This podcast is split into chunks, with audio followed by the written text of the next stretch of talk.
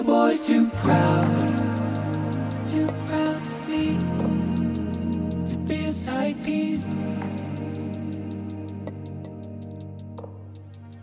こんばんは、こんばんは。こんばんは。ワンバンコ。ワンバンコ。ワンバンコってさ、この間あの、まあ、ほぼ同世代の女友達と久しぶりに電話をしてたんだよね。で、彼女の方から電話があって、第一声がさ、半助、ワンバンコ言うてました。即ね、切った。電話。もう即切った。いや、なんだワンバンコと思って。この平成の時代においてさ、ワンバンコ通用すると思ってんのかっていう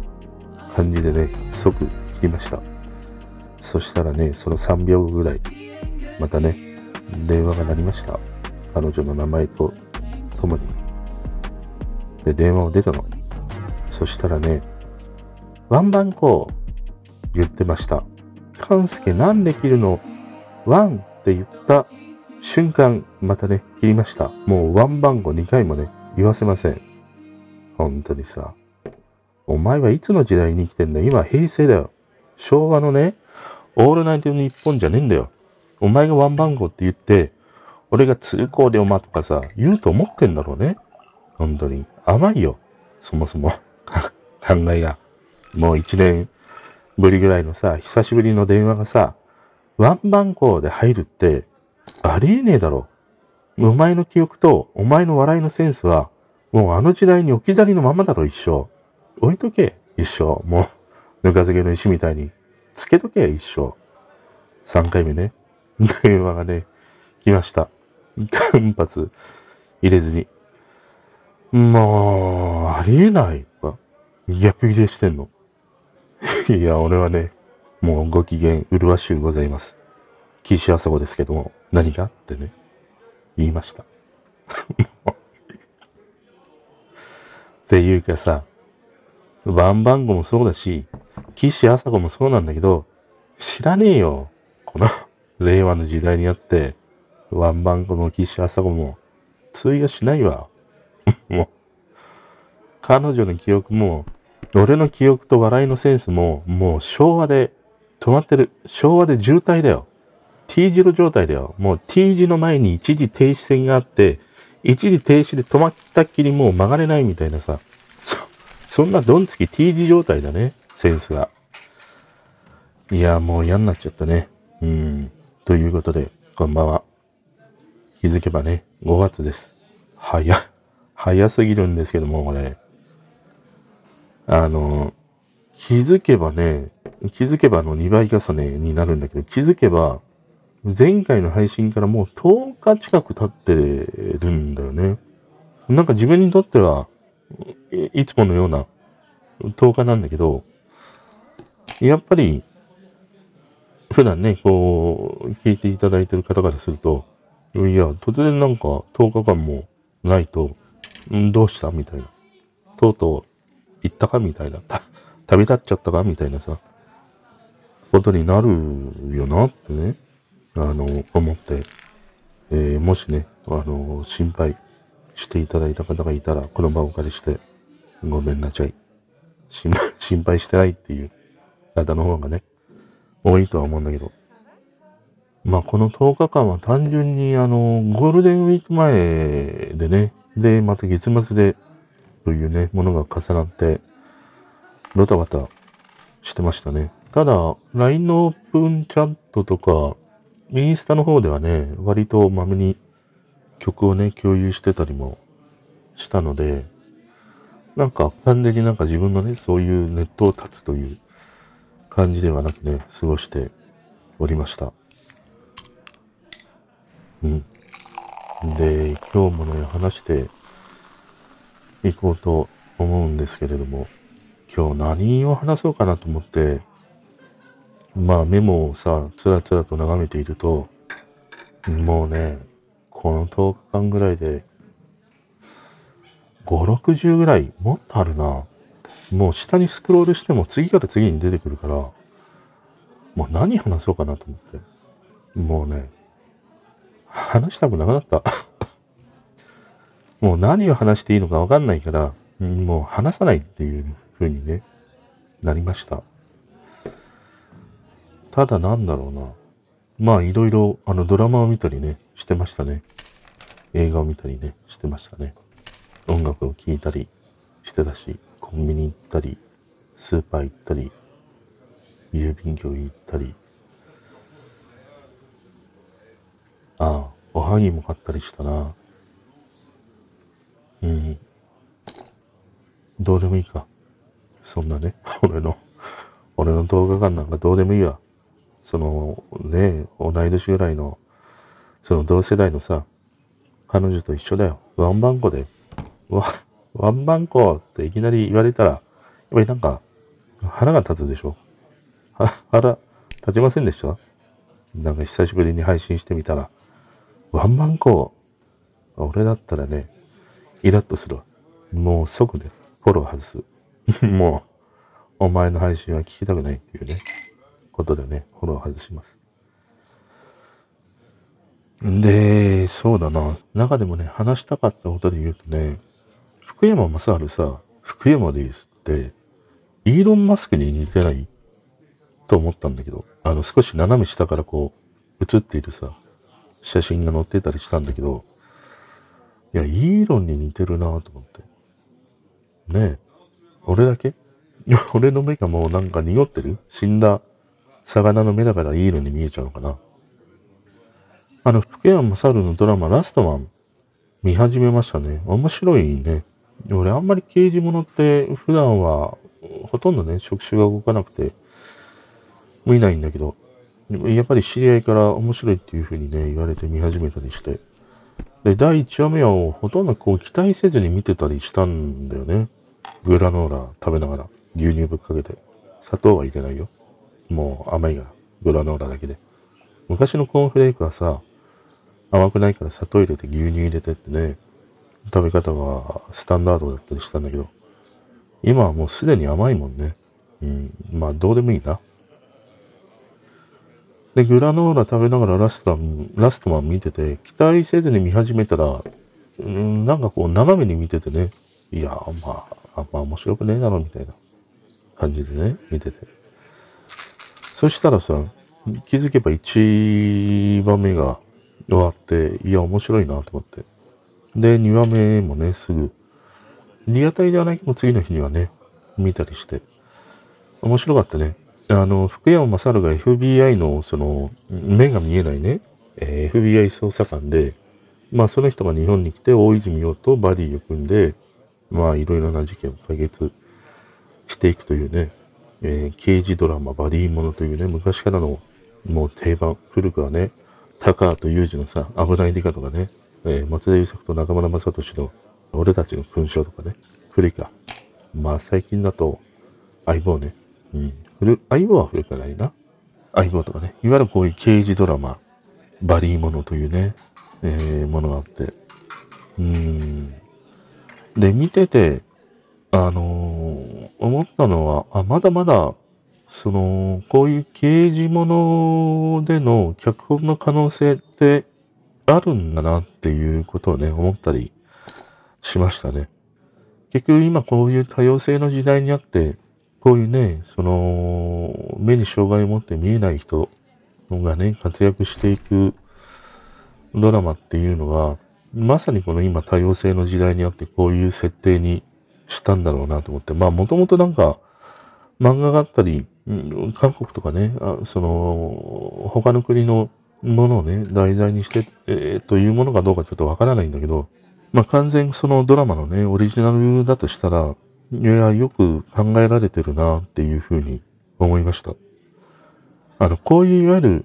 その障害を持った人を主人公にするドラマって、まあほとんど外れがないんだよね。最近だと silent だし、えっ、と、木村拓哉と常盤貴子のビューティフルライフとかね。あと、柴咲コウと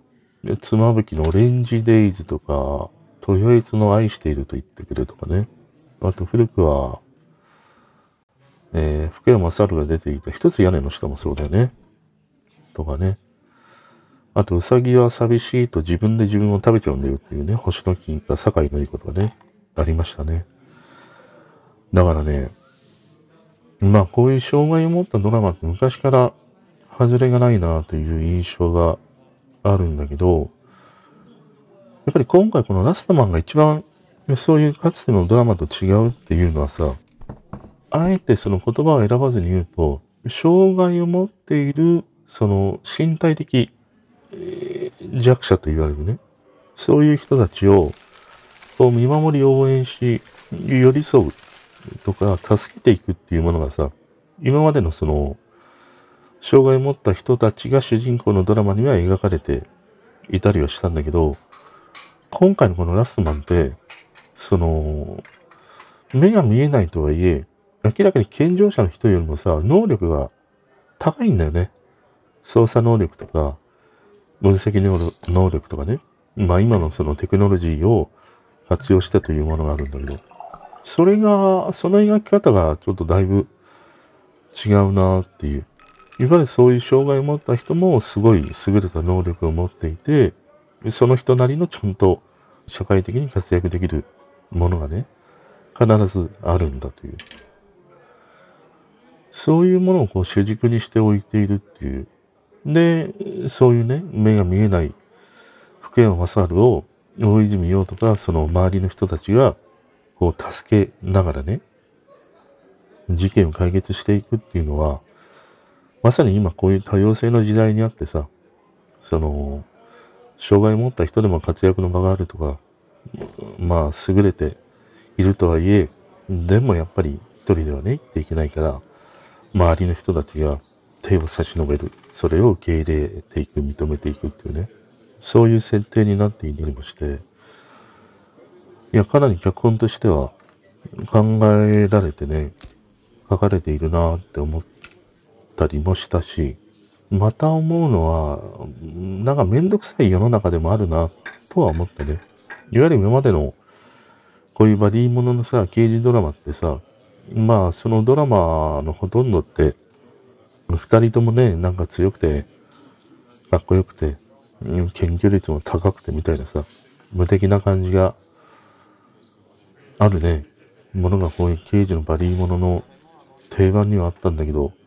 でもそこに今のこういう時代を反映した多様性を入れてみたりとかね、こういうその障害を持つね、主人公みたいなものを入れてみたりとかっていうのが、いや、かなり、うん、入り組んだね、設定をしないと、今の時代にはなかなかこうヒットしていけない。もう単純にまっすぐにさ、いや、刑事の二人はバディで強くてかっこよくてっていうのはさ、もうなかなか、あそれだけではね、えー、通用しないこういうドラマの脚本にあるんだなって思ったりしましたね。で、もう一つ思うのはさ、福山雅治は、どのドラマや映画で役を演じていたとしても、どこまで行ってもやっぱり福山雅治なんだなっていうことをね、思うんだよね。で、これはあの、キムタクと全く一緒で、木村拓哉自身がさ、いや、どのドラマを出ても、所詮キムタクと言われるっていうね、ふうに言っていたことと同じで、福山雅治も、やっぱりどのドラマ、どの映画を見ても、全部福山雅治であるっていうね、ことなんだなって、今回のね、このラストマンを見てて思いましたね。うん。で、それが、あの、悪いということではなくて、むしろそれだけ、その俳優としての魅力があるというね、ことでもあるし、またその魅力が視聴者を引きつけるということでもあるし、もっと言うと、やっぱりその、本人もそうだし、事務所サイドもそうなんだけども、その、一番その人自身がね、光り輝く脚本やドラマ、映画、そういったものを選んできたというね、ことがあったりして、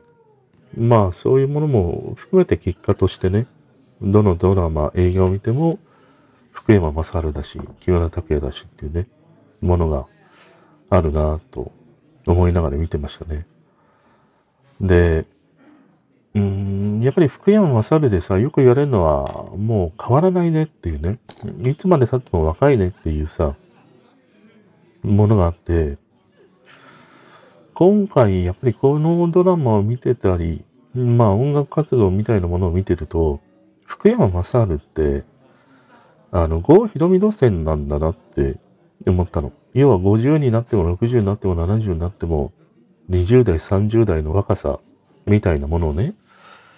こう、ファンの人たちに、見せていくというさ、そういう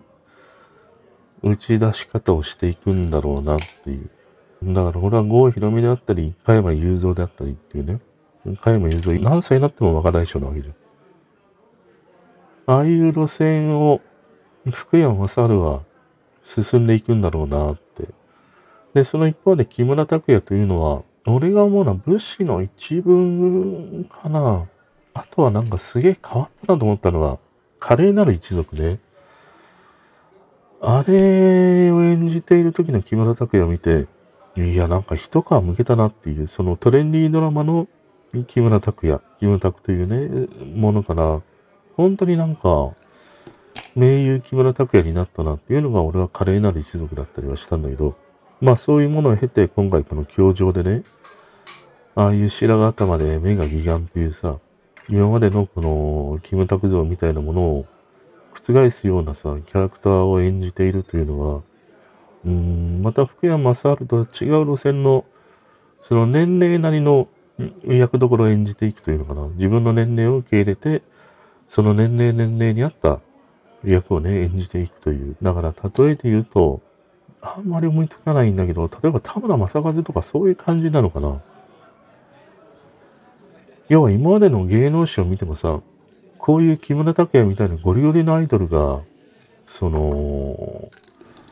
役者として50になっても60になっても、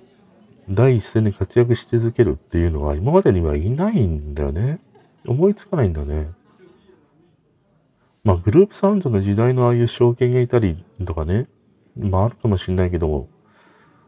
でもやっぱりちょ違うもんね。グループサウンドってさ、短命だったりしたわけじゃん。2年3年の話だからさ。その一方でスマップってやっぱりもう何十年とね、通じたグループであるからさ。だからこれから木村拓哉が進んでいく道のりっていうのは芸能史においては、もうすべてが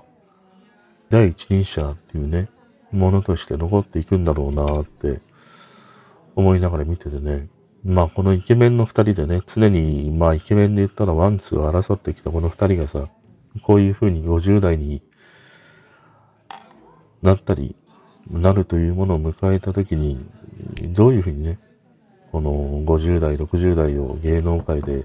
活躍していくのかっていうね、道のその方向性の違いみたいなものがね、いや、なんか見てて面白いなぁと思ったりしたね。まあ、いいね。魅力ある二人だからね。いつの日かなんかまた、この二人が共演してくれたらいいよね。福山雅治と木村拓哉ってなんか共演あったかな？なんか戦争映画かなんかで共演してたのかな？ちょっと忘れてしまったけどね。まあ、この二人の共演は見てみたいね。まあ、こういうバディみたいな感じでもいいし、まあ、敵対するね、ライバル同士みたいなものでもいいしね、見てみたいなと思ったりするな。まあ、その中にあってね、あともう一つ話したいのが、松本と中井で慎吾ちゃんがね、出てきたりもして、やっぱりスマップ好きとしては、嬉しかったね。あの、今までね、当たり前にあった、あの二人が並ぶ姿っていうのがもう6年も見れてなくてね。で、ああいう空気感で二人が話している感じとか、またね、いろんなその解散後のエピソードみたいなものを聞いてたりもすると、もうスマップってなんか、一つ屋根の下感があるよね。うん、改めて思うのは。いわゆる江口洋介のあんちゃんを演じてるのが中井くんで、福山雅治のちい兄ちゃんが木村拓哉で、坂井のり子の小池が、やっぱり中間管理職と言われた五郎ちゃんでね。で、石田一世のあのやんちゃな感じは、うーん、慎吾なんだけども、でもやんちゃさでは案外、俺は強しじゃないかなって思うんだよね。で、山本浩二演じるところの、あの足がね、悪い、彼が慎吾みたいな感じかな。なんかそんなものとね、重なるなぁと思ったりしたね。久しぶりにあの二人が並ぶ姿を見て。で、俺あの、中井くんと慎吾で一番好きなのってさ、1年に1回から2回見たくなるあのスマップ5人旅で、あの二人があのお好み焼き屋でさ、生姜焼きを食べるんだよね。みんな焼きそば頼んだりお好み焼き頼むんだけど、中井くんが生姜焼き食うべみたいな話でね、慎吾と分け合いながら食べている。あのシーンがすごい好きでね。やっぱりああいうもの一つとっても、この二人というのはね、うん、ずっと、その、兄貴とね、弟のような関係性で繋がっているんだな、みたいなね、ことをね、思い出したりもして、よかったね。ただ思うのは、まだ同じことを続けるのかっていうね、ことも一方では思ったりしたね。かつて、森くんが抜けてさ、森くんを一切ね、こういう画面の中からさ、消し去るようなね、ことをしてさ、まあ森くんの映像も使わない、名前も出さないっていうね。あれが何十年も続いて、で、今度は、木村拓哉のね、名前がああいう中井くんだったり、慎吾だったりね、ああいう彼らの口からおいそれと、こう、公の場ではね、出せないっていうものがね、あったりもして、ああ、またなんか同じことを続けていくんだなっていうことをね、思ったね。まあそれが芸能界のルールであったり、しがらみであったりとかね、その、一般の視聴者にはなかなか知り得ないさ、でもこういうことって割と日常においてもあるじゃん。自分の友人同士でも、仕事仲間でもね、家族でもあってさ、いやもうあいつの名前は出してくれるなとかさ、もう会いたくない、話したくないっていうことがね、あるようにさ、うん、まあそういう関係性というのも芸能界にあるだろうしね。またそういう人のもとで働いてる人たちはそういう人たちの権力によってさ、まあその自分がやりたい行動もね、思い通りに動けないというね、縛りみたいなものもね、想像がつくからさ。でも、またなんか同じことを繰り返すっていうことがね、もうさすがにいいだろうっていう感じはあるね。まあ、その大変なね、解散を、こう、ね、乗り越えてきて、まあ、簡単にね、いや、久しぶりだねって言って、メディアの前で手を取るというのはなかなかいかないかもしれないけれどもさ、でも1年に1回かね、2回ぐらい、ああいうそのスマップの特集みたいなね、ものがあった時っていうのは、気兼ねなくこう名前をね、出して、話せるような環境っていうのはさ、もういいんじゃないかなって思ったりはするかな。うん。まあ、よかったね。ただ、次がさ、上沼恵美子と北川景子を迎えてでしょ？うん、だいぶなかなか見ないよなって思ったりしたんだけど。だから、まあ、あの、松本と中井って視聴率だけを見たら、まあ10%ぐらいっていうふうに言われてね、まあそんなに想像していたよりもっていうものがあるんだけど、まあだいぶ視聴率の計測の仕方が変わったからね、今ってそんなに10%を超えるようなさ、ドラマやバラエティっていうのも稀だったりはするから、うーん、まあそんなにべらぼうに低いというものではないんだけど、でも確かに、もうちょいなんか、ね、いいかな、みたいなことは思ってたりしたんだよね。14、15ぐらいは行くんじゃないかなと思ってたりはしたんだけど。まあ今は別にリアルタイムで見ないで TVer で見る、何で見るっていうね、ものもあるし、まあ言ってしまえば、TikTok にもね、結構落ちてたりもするからさ、必ずしもテレビの視聴率が、ものすごいその番組の人気を反映、なんで正しくね、反映したり測定できているかっていうと、もうそういう時代でもないからね。まあ、ただ冒頭の話と一緒でさ、いや、ワンバンコ、鶴光でオマとかね、そういうことと一緒で、まあ今の10、20代からしたらさ、やっぱりもう、まっちゃんとかさ、中井くんとかって、なかなかその彼らの活躍した、していた時代を知らない世代がね、今のテレビのメインのね、ターゲットになってきているっていうものを見るとさ、うーん、まあ視聴率がなかなかね、思っていた以上に伸びないっていうのは、あまあある意味、正しい数字でもあるとも言えるしね。まあやっぱり人気がある人っていうのは、仕方のないことで移り変わっていくからね。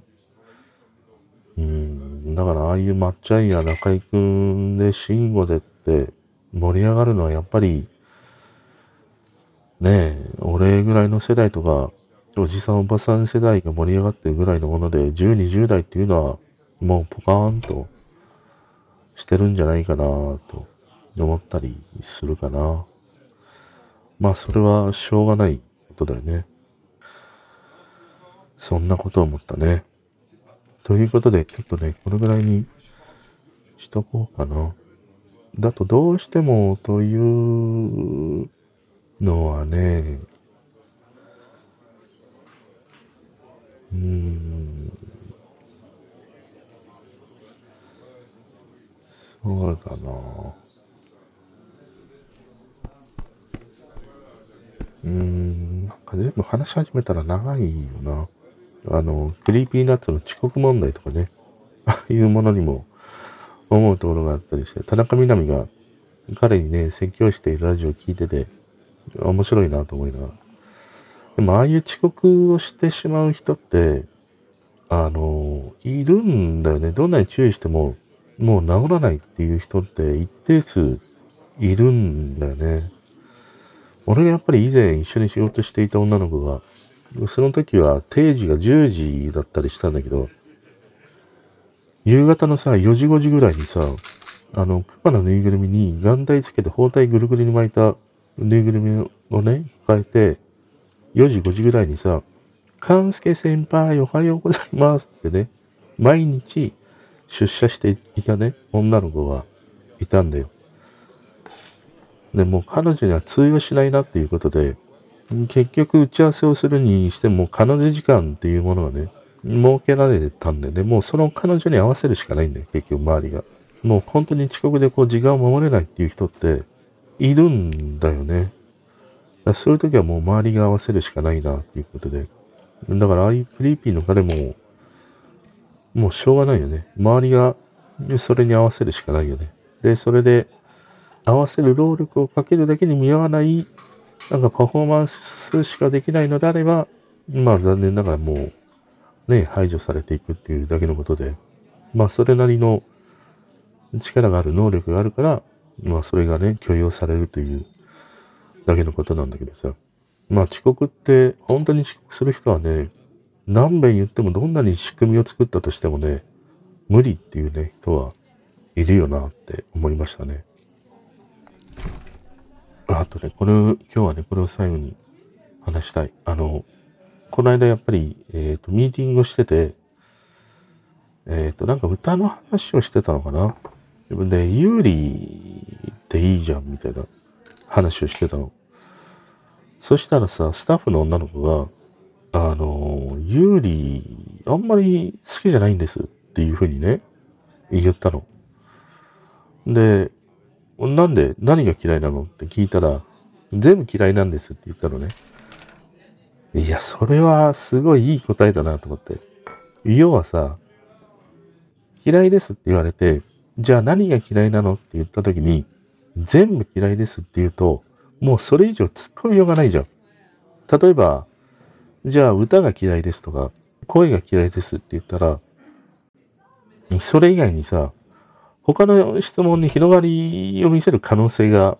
あるわけで、歌は嫌いだけど声はどうなのとかさ、作詞能力はどうなのとかね、作曲能力はどうなのとかさ、じゃあ見た目はどうなのとかさ、いろいろまだその質問の選択肢を、なんて言うんだろう、余白を残してしまうんだよね。でもさ、全部嫌いなんですって言ったら、もうゲームセットなわけじゃん。だからね、あの全部嫌いなんですっていう答え方って、いや、すげえいいなって 思った。うん。だから自分自身も質問されるじゃん。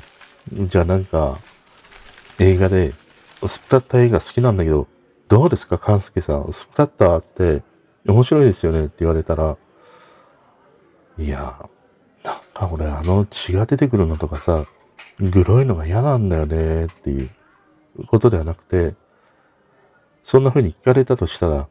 スプラッター映画はね、全部嫌い。認めない。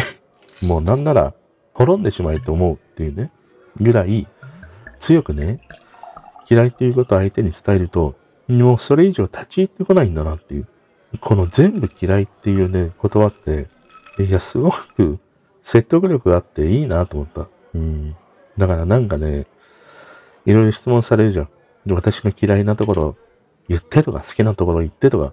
何が気にならないのか言ってって言われた時に、もう全部だよって言うの。言うの。そうすると、相手がね、もうグーの音も出ないという。グーの音も出るとか出ない以前にさ、相手は多分くじけちゃうよね。全部嫌いって言われたらさ、それはもうなんか、